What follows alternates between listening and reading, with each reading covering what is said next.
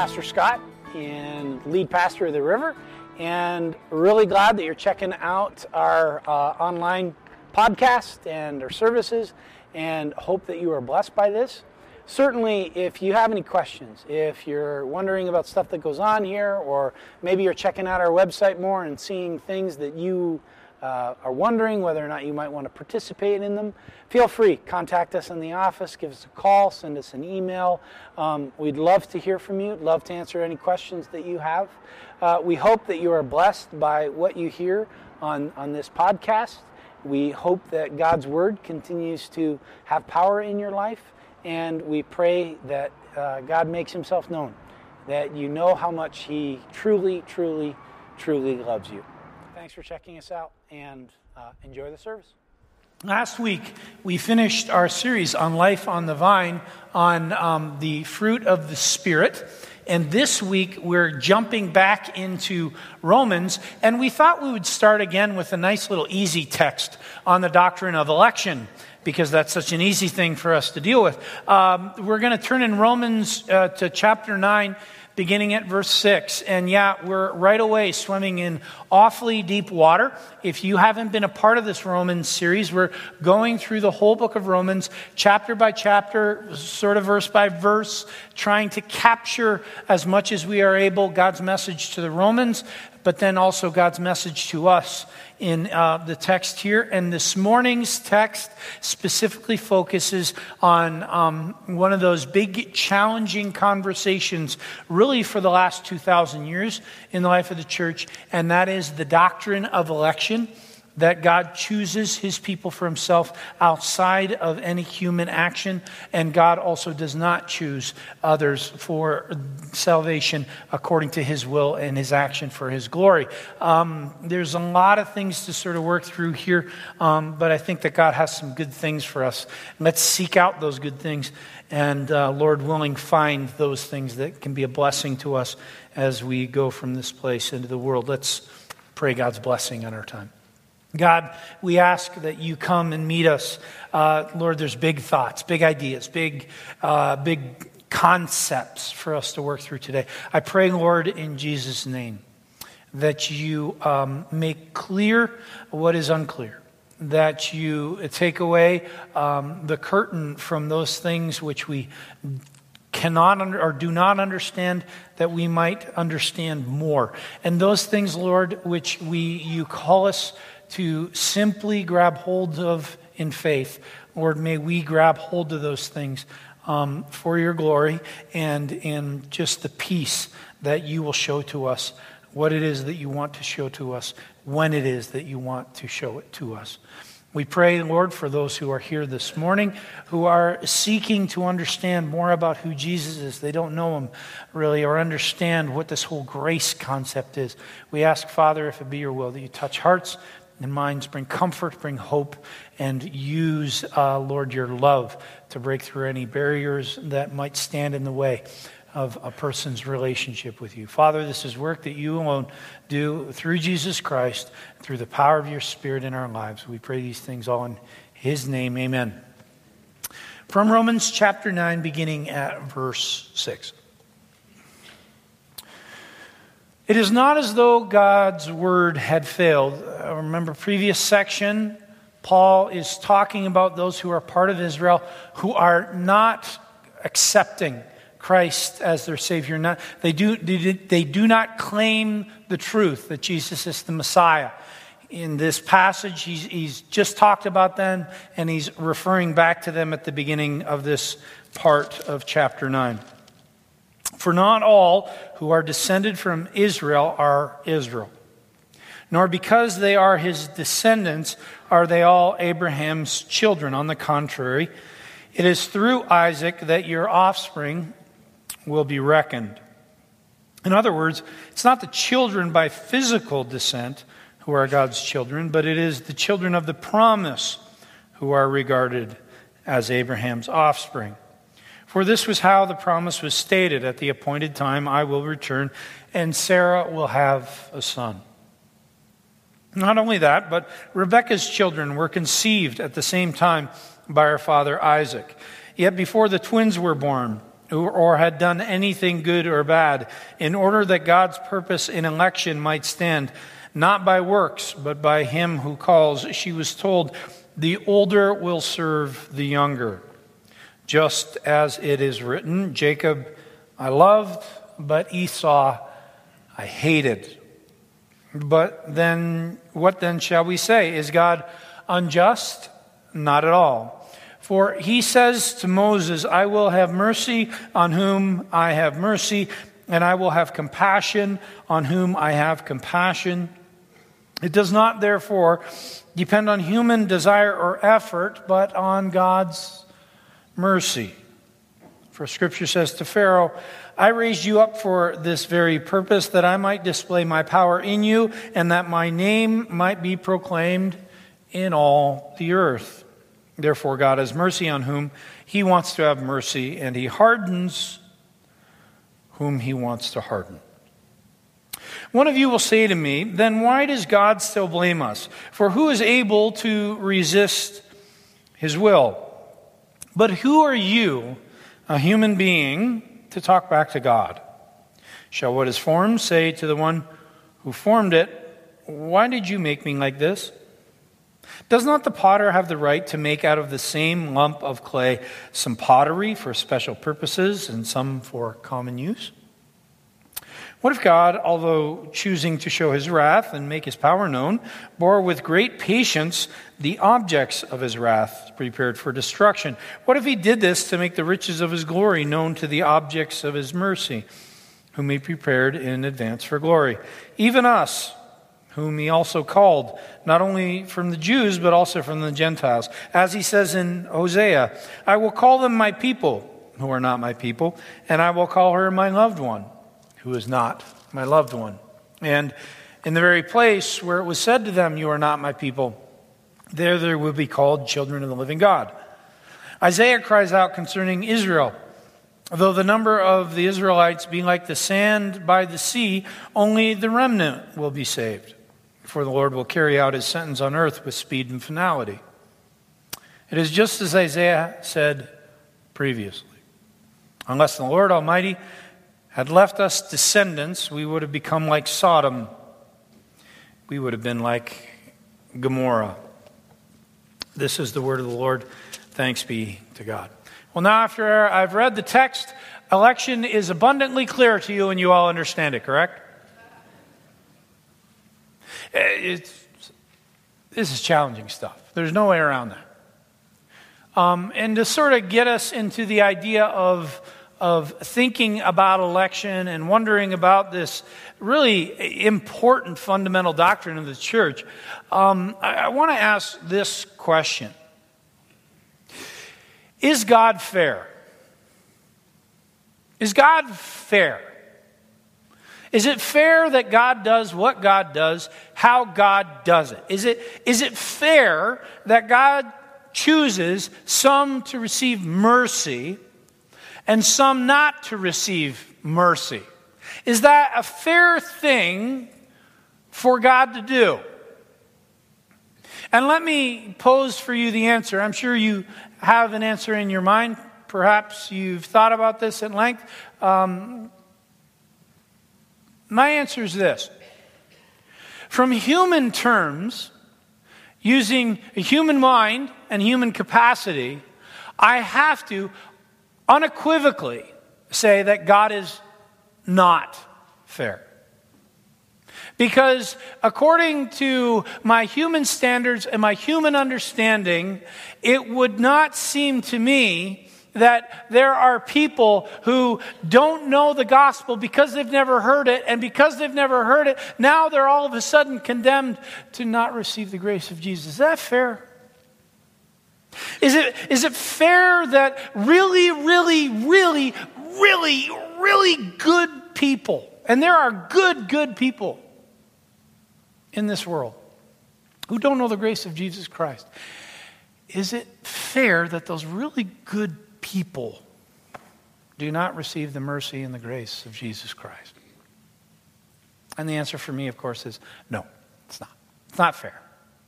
Human terms, God is not fair.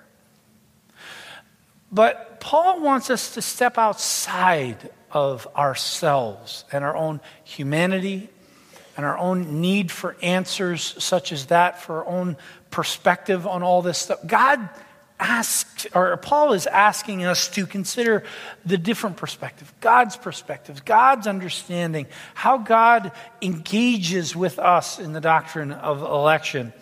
And hopefully, as we struggle with that and work this through in Romans 9, we can gain more understanding for ourselves. Let's start with verses 6 through 9.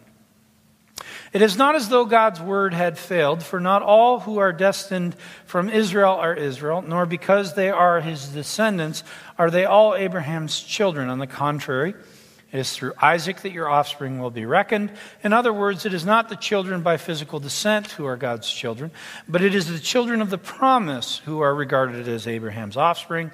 For this was how the promise was stated At the appointed time I will return, and Sarah will have a son.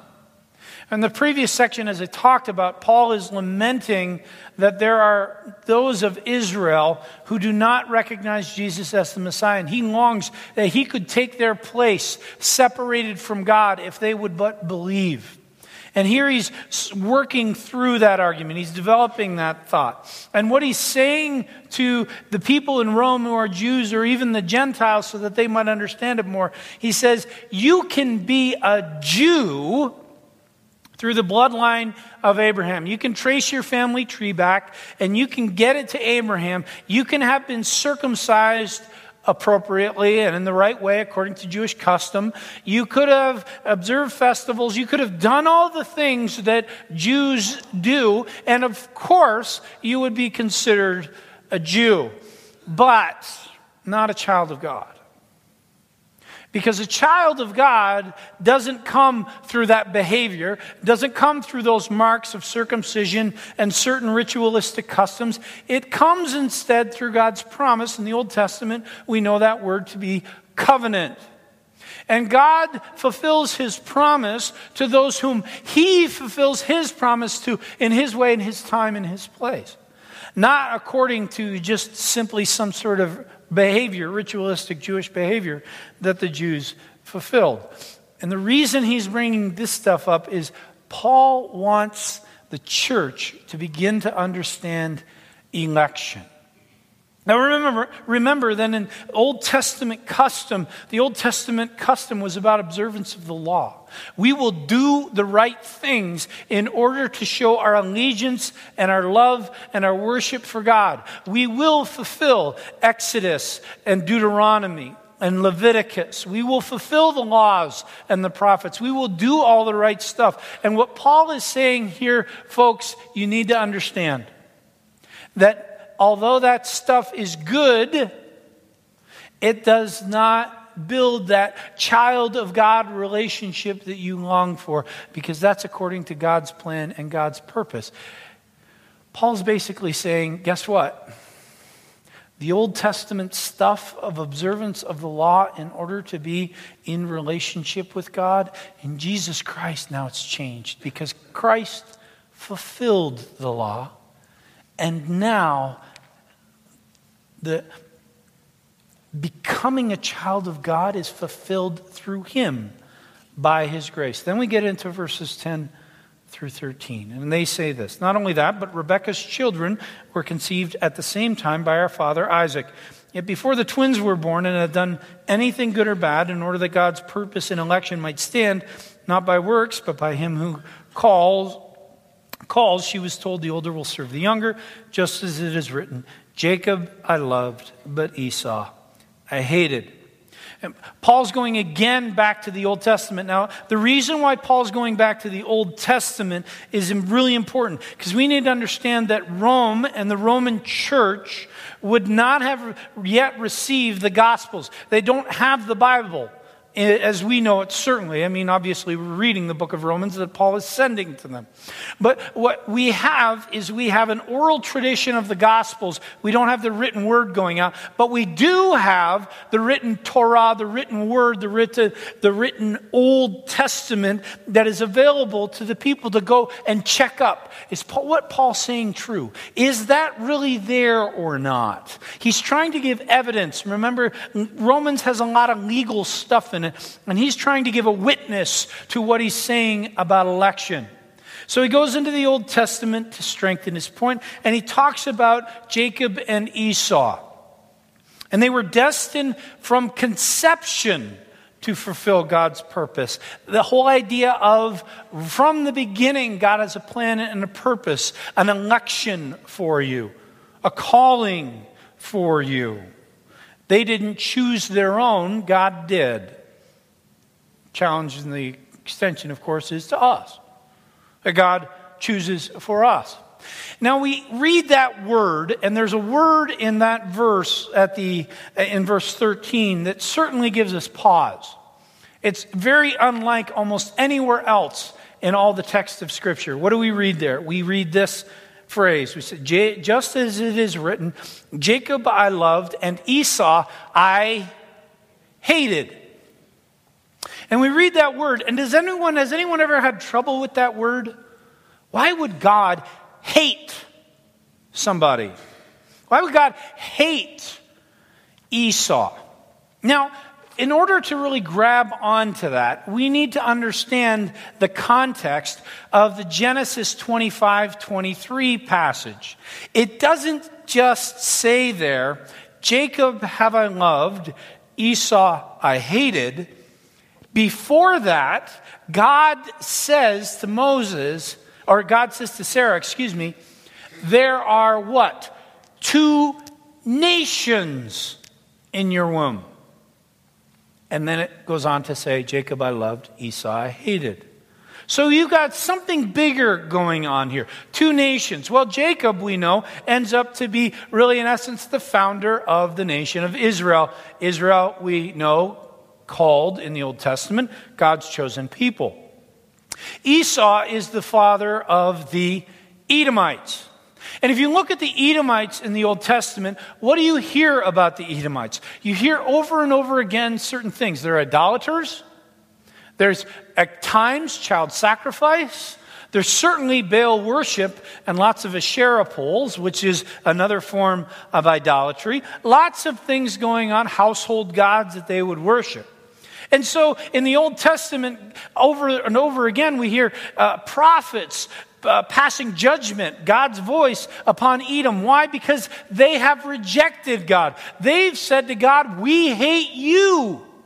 We reject you. Okay, that's Old Testament. Do we have any Edomites in the New Testament? Does anybody know of any? Anybody know who's an Edomite in what's that? No, it's a king King Herod. King Herod in the New Testament is Herod of the Edomites. He is an Edomite of the Edomite line.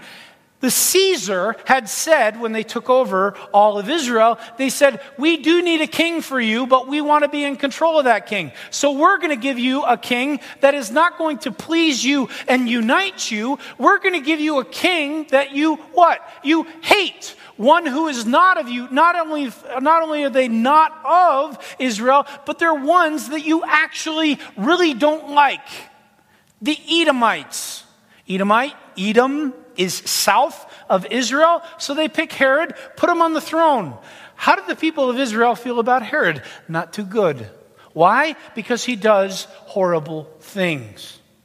He kills babies in order to seek out the Messiah. We know that story from the birth of Jesus.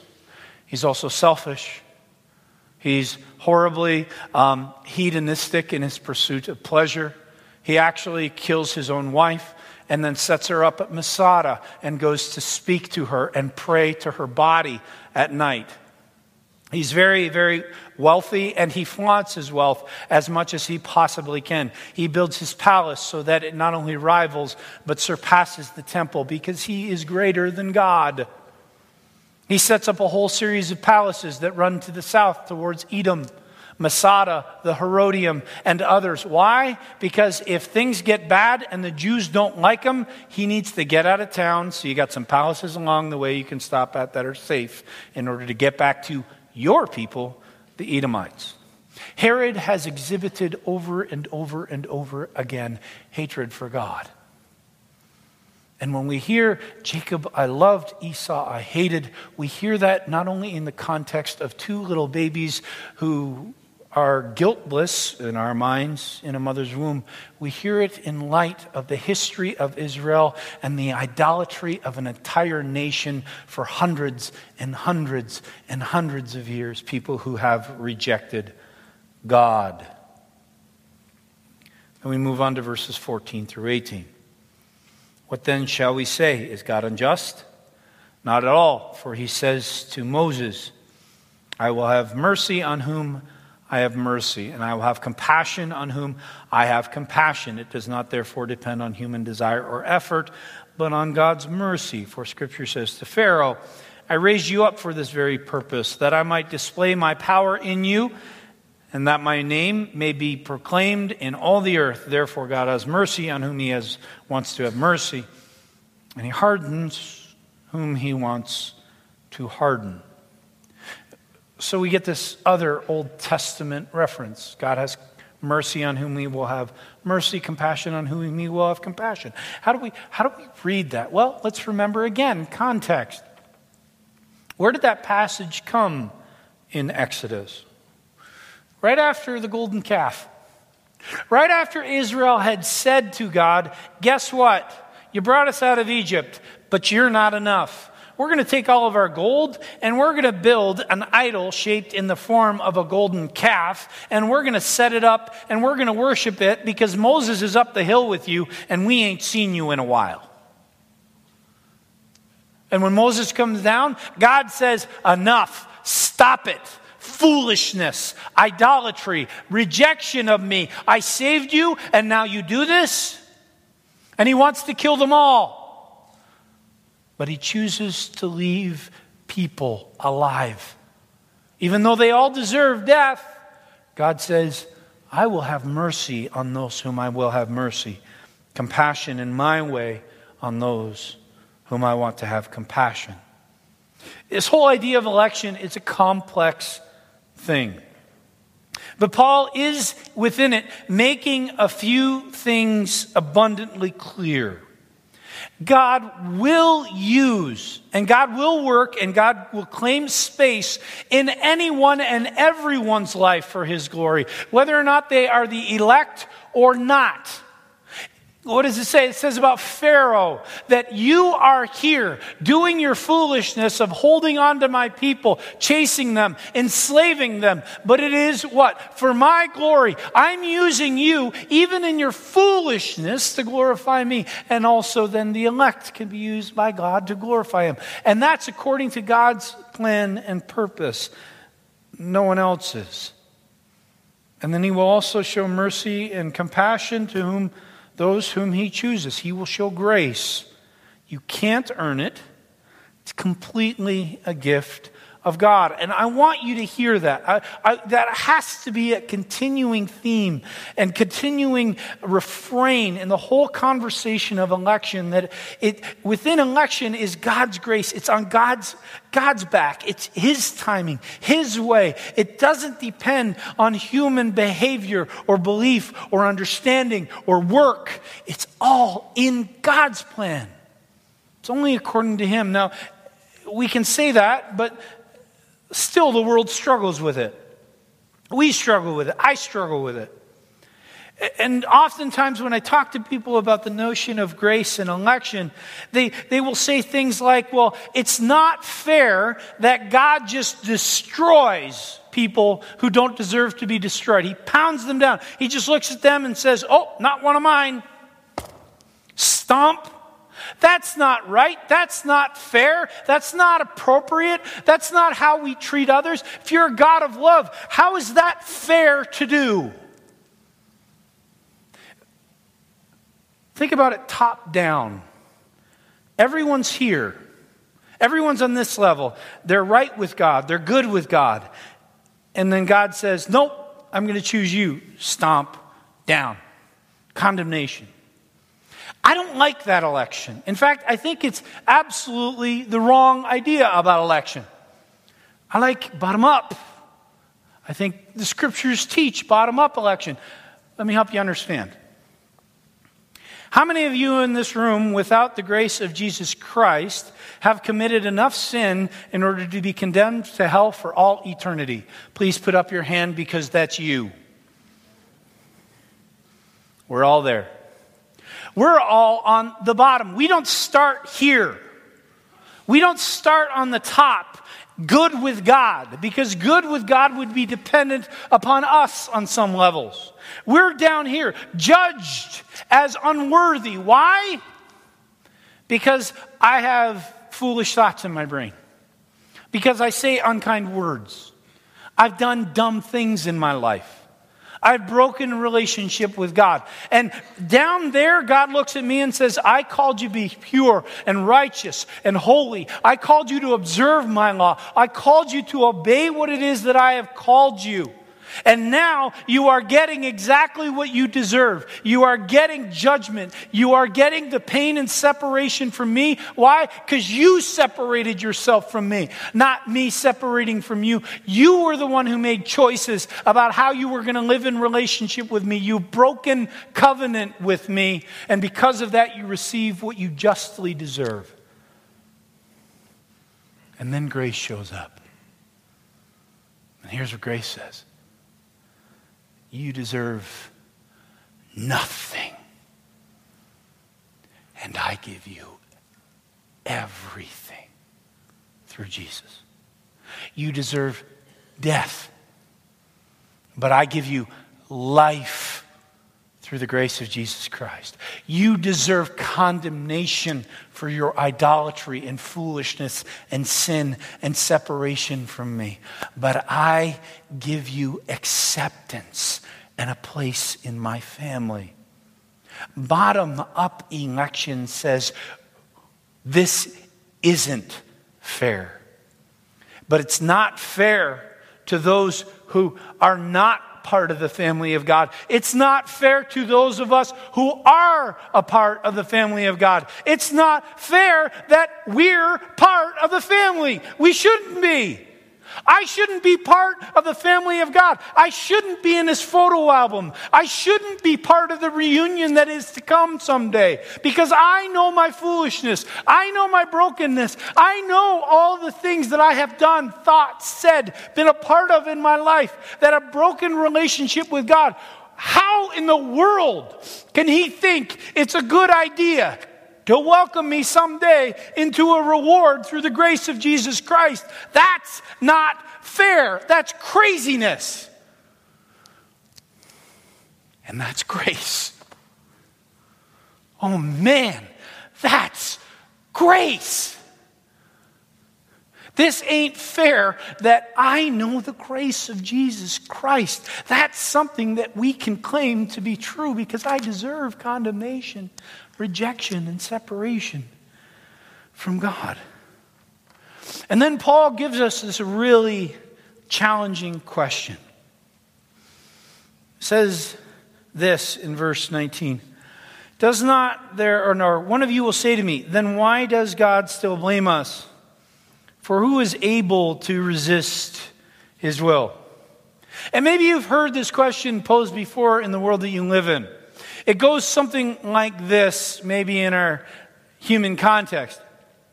It says, well, election says if you're part of the elect, there's nothing you can do about it.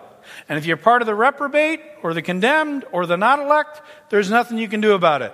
So, since there's nothing I can do about it, I'm just going to do whatever I want. If God chooses me, He chooses me. If He rejects me, He rejects me. No big deal. I'm just going to live the way the life, my life the way I want. Has anyone ever heard that? I have. That's, that's people seeing election in, again, human terms. They're seeing it through eyes that need to understand how God has a will and a plan and a purpose. It's people who are saying, I need to be able to control this enough to understand it. And then I know how it works. Then I can beat the system or whatever it is. It's what our human mind and heart long for. And God says, Paul says to us in his word later on, What are you asking that question for? Who do you think you are?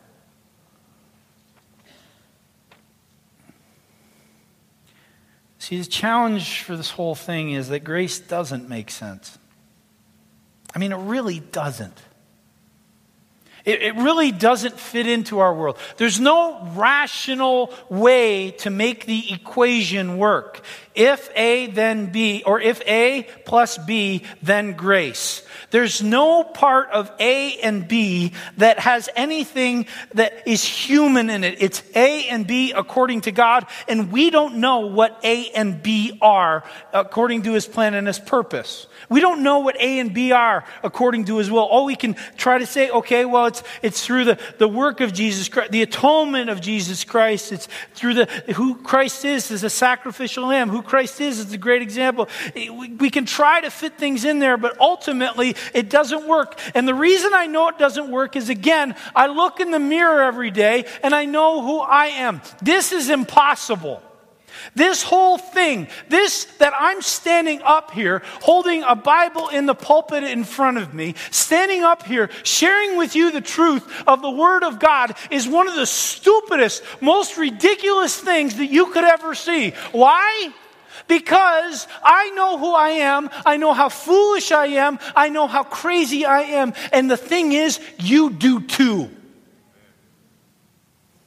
You know your own heart. You know your own mind. You know your own brokenness. You know the own, your own thoughts. And when we think about that long enough, it doesn't make sense. This is impossible that Christ would accept me. Think about your darkest of dark moments. Christ calls you to be pure. How does, how does that dark moment fit into your purity? And yet Christ looks at you and he says, by the grace of Jesus, you're one of mine. And not only are you one of mine, but I actually have some plans for you that are pretty amazing. And I'm going to use you, and you're going to mess it up over and over and over again. And I'm going to use you more and you're going to make mistakes and you're going to go the wrong way and you're going to do the wrong stuff.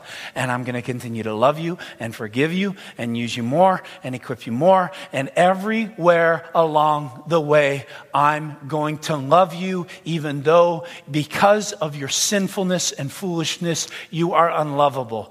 Grace is impossible. It doesn't make sense in our human minds. There's no equation that works because it's godly. And God gives in God's way. For us in the Romans, since that's true, and God's timing is also God's timing, shouldn't we have hope that God will show impossible grace in impossible places at impossible times? You ever do this? You ever think to yourself, oh, what an ungodly person that is? How far away they are from faith they'll never be in heaven. I do that in my own foolishness sometimes. I walk through, you know, our, I, I, I hate, it's not a good thing to go on the internet and surf for too long because you see crazy things that people are doing and saying and a part of in their lives. If it ends in Kardashian, I just, ugh, just a sign of brokenness. And, and I look at that and I see that and I read that and I think, how could they ever be a part of the kingdom of God? How could, let's use the name, how could Bruce Jenner ever be a part of the kingdom of God, according to my rational understanding of what the Bible says and about, about what behavior, about what obedience to the law, about what it means to be a Christian, about what it means to have the fruit of the Spirit. And I am here to tell you, I am full of garbage with thoughts like that. Because I have no idea what God has planned for Bruce Jenner. What do we understand from the text? Does God have a plan does God have a purpose for Bruce Jenner? Can we affirm that? We look at it and we say, that's messed up. That doesn't work for me. I don't get that. That's, it's broken. And yet, grace is so powerful.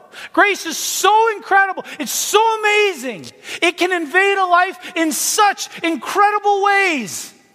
Think about what we're reading. We're reading the book of Romans. Who wrote the book of Romans? Paul did. How did Paul feel about Jesus a bunch of years before this happened? He said, No way, buddy. You're a false Messiah.